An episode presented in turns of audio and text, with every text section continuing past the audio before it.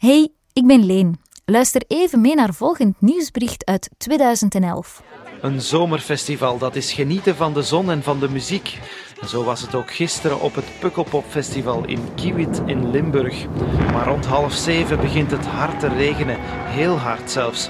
Al snel komen er dikke hagelstenen bij en hevige windstoten. De festivalgangers vluchten zo snel mogelijk de tenten in. Maar sommige tenten waren niet stevig genoeg en stortten in. Er vallen ook bomen om en takken, hekken en drankstandjes vliegen door de lucht. Meer dan 140 mensen geraken gewond. Vijf mensen hebben het niet overleefd. Noodweer met zo'n zware gevolgen komt bijna nooit voor en al zeker niet op festivals. Iedereen vindt het heel jammer dat Pukkelpop zo is geëindigd. Het geluid stelt voor. Wetenschapje, een podcast over, ja, wetenschap, straf hè. Over kleine en grote vragen van grote en kleine denkers. Alles is eigenlijk begonnen met uh, de Pukkelpopstorm. Er zijn toen verschillende jongeren gestorven. En uh, dat heeft mij heel erg aangegrepen. En ik was ook vooral natuurlijk gefascineerd door wat is daar juist gebeurd. Want ik kende dat soort extreem weer alleen vanuit mijn theorie. Dit is Jill Peters. En Jill die kunnen jullie kennen als weervrouw bij VTM. Zij was zodanig onder de indruk van wat er in 2011 op Pukkelpop gebeurd is, dat ze eigenlijk alles over wervelwinden of tornado's wilde te weten komen. Maar tornado's die komen in België eigenlijk helemaal niet vaak voor. Dus Jill dacht... Ik ga naar Amerika, ik ga tornado's jagen. Tornadojagers zijn mensen die op zoek gaan naar tornado's om ze te kunnen bestuderen en er alles over te weten te komen. Sommige tornadojagers doen dat voor de kick, maar de meeste onder hen zijn gewoon wetenschappers. Jill vond het superspannend. Als je dan in dat weer zit, dat, dat zuigt mij helemaal op. Uh, letterlijk gelukkig niet, maar wel figuurlijk. Figuurlijk opgezogen worden door iets wil zeggen dat je super, super, super geïnteresseerd bent en dat je aan niets anders meer kan denken. Maar kan het ook letterlijk? Kan je opgezogen worden door een tornado? En dat komen we samen te weten in dit turbulente, kolkende, wervelende... Wetenschapje! Jill, heb jij dan in het echt een tornado gezien? Ik heb één keer meegemaakt dat we onder een roterende, een ronddraaiende wolk stonden. Je staat daar onder een wolkenmassa die enorm groot is, waarvan dat je weet dat die enorm krachtig is. Je hebt het zoeven van die wind in je oren. Je voelt ook de luchtdruk wegvallen. Dus je krijgt zo ploppende oren. Het is als een aanstormende trein, het geluid. En toch is daar een soort rust en kalmte. Het heeft een enorme impact als je oog in oog staat met een supercel. En zeker als er een tornado zich vormt. Er is niemand die onberoerd blijft. Het doet je wat hoor. Wauw, dat klinkt super spectaculair. En ook wel keigevaarlijk. Wij willen te weten komen of je door een tornado kan opgezogen worden. Maar daarvoor moeten we eerst weten wat een tornado precies is. Een tornado is een uit de hand gelopen onweer. Zodanig uit de hand gelopen dat dat onweer eigenlijk een eigen leven begint te leiden, begint zot te draaien. En dan komt er uit die zot gedraaide grote dikke onweerswolk een uh, slurf naar beneden, die één, een heel grote snelheid heeft, maar het probleem zit daar vooral dat het aan draaisnelheid is. Dan heb je op een bepaald moment windsnelheden die, die kunnen oplopen tot 2, 3, 400 km per uur in de ene richting. Dan is het even windstil en dan krijg je dezelfde windsnelheid in de andere richting. 400 km per uur, dat is waanzinnig snel. De Thalys, hè? die supersnelle trein naar Parijs. Ja, die dus, die rijdt ongeveer 300 km per uur.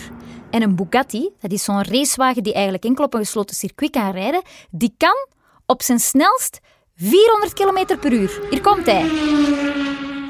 Maar goed, de wervelwinden dus. We weten al wat een tornado is. Maar hoe ontstaat het en wat is er nodig om tot een tornado te komen? Wat maakt dat een bepaalde regenbui kan uitgroeien, dus die wolk die een regenbui veroorzaakt, tot een onweerswolk? Dat is warme, vochtige lucht beneden en koude, droge lucht boven.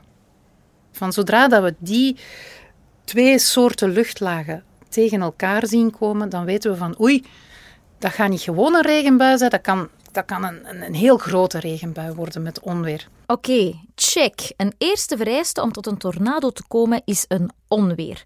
En als jullie alles over onweer willen weten, dan kunnen jullie naar het wetenschapje over onweer luisteren met Sabine Hagedoren. Culu, de culu, de, de culudobine, de, de, ah, allee, die ene wolk daar. Hoe heet ze weer? cumulonimbuswolken of uh, onweerswolken. Het wetenschapje dus over onweer, donder en bliksem. Zeker luister, het is super interessant. Maar een onweer is natuurlijk nog geen tornado. Om dan van een onweerswolk het volgende stadium mee te maken, een supercel. Een supercel is het zwaarst denkbare onweer.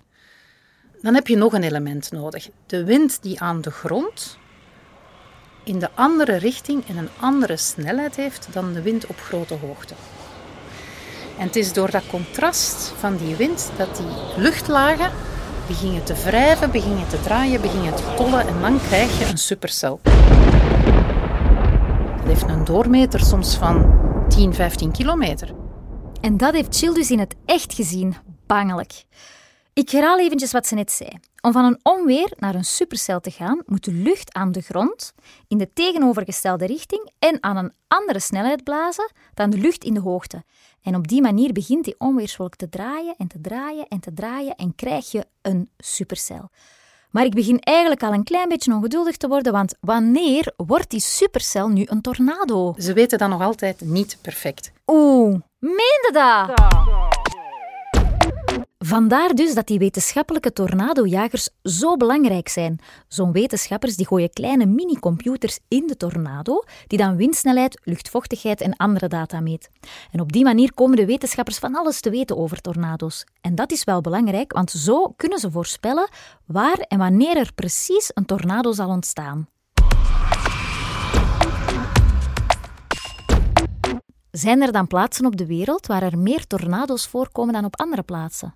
Ja, er is een uh, plek in de wereld en die heeft zelfs een naam gekregen en dat is Tornado Alley. Tornado Alley is een groot gebied in een beetje midden-Amerika. Dat heeft die naam gekregen omdat daar per jaar gemiddeld, het is elk jaar anders, maar ongeveer 1500 tornado's voorkomen. Dat is veel. Ik maak even een kleine vergelijking met België. Hier bij ons komen er ongeveer 35 tornado's per jaar voor. 1500 is dus niet veel, maar belachelijk veel. Tornado Alley is een plek in Amerika waar je dus heel veel tornado's hebt. Want precies op die plek botst er warme, vochtige lucht die vanuit de Golf van Mexico het land binnenkomt met koude, droge lucht vanuit de Rocky Mountains. De Rocky Mountains, dat is een gebergte in Amerika. Misschien moet je er gewoon even een atlas bij nemen om op te zoeken waar dat precies nu allemaal ligt. We snappen nu al hoe zo'n tornado kan ontstaan, maar wat ik mij nog afvraag is, hoe lang kan zo'n tornado worden?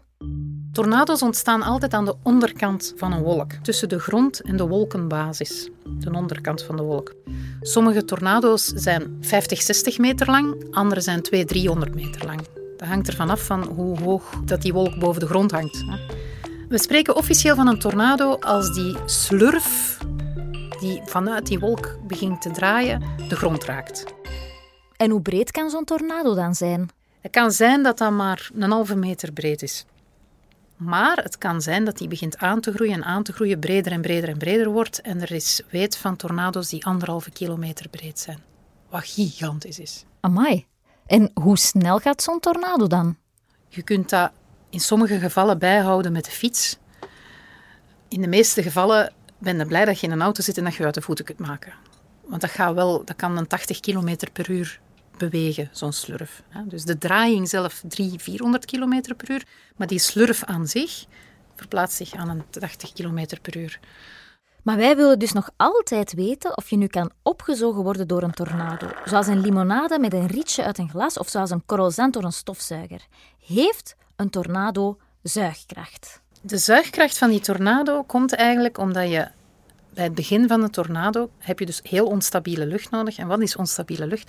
Dat is eigenlijk die warme, vochtige lucht die naar boven begint te gaan. Die zet uit, die gaat naar boven. Onder zo'n grote supercel heb je op bepaalde plekken valwinden en op andere heb je die zuigwinden. En het zijn die zuigwinden die die tornado geven. En kan je nu opgezogen worden door een tornado? Ja, dat kan je zeker. En ik wens het niemand toe, want je gaat er helemaal gezandstraald uitkomen en je wordt meters ver weggecatapulteerd. Dus je wordt niet echt opgezogen tot dat ene gatje daarboven. Je wordt eigenlijk als een katapult weggeschoten. De kracht die in dat ding zit, in die wervelwind, is zodanig groot dat als je daarin komt, wil je er ook zo snel mogelijk uit, maar je vliegt er ook heel snel uit. Ik heb weet van, uh, van slangen die meegezogen werden en die uh, kilometers ver teruggevonden zijn. En enkele daarvan hadden het overleefd, andere waren in tweeën gebroken. Mocht je ooit oog in oog komen te staan met een tornado, zou ik me toch maar snel uit de voeten maken voor dat windmonster je helemaal opzuigt. Mocht jij nog een vraag hebben, stel ze gerust aan leen.geluidshuis.be. En wie weet ga ik wel op zoek naar het antwoord. Dit was Wetenschapje met Jill Peters als tornadojager. Wetenschapje is een productie van het Geluidshuis. Klank en muziek zijn gemaakt door Bram Kouwmans. Concept en regie door Leen Renders. Met extra hulp achter de schermen van Katarina Martinovski, Andes met Pieter Jan Vinks en Koen Brandt. Heb je genoten van deze aflevering? Geef dan een score of laat een recensie achter. Zo vinden anderen ook de weg naar deze podcast. Op wetenschapje.be vind je meer info en onze andere producties zoals de heerlijke hoorspelen. Dag wetenschappers, tot snel! Zeg Bram, doe jij nog even het licht uit? Oké, Leen.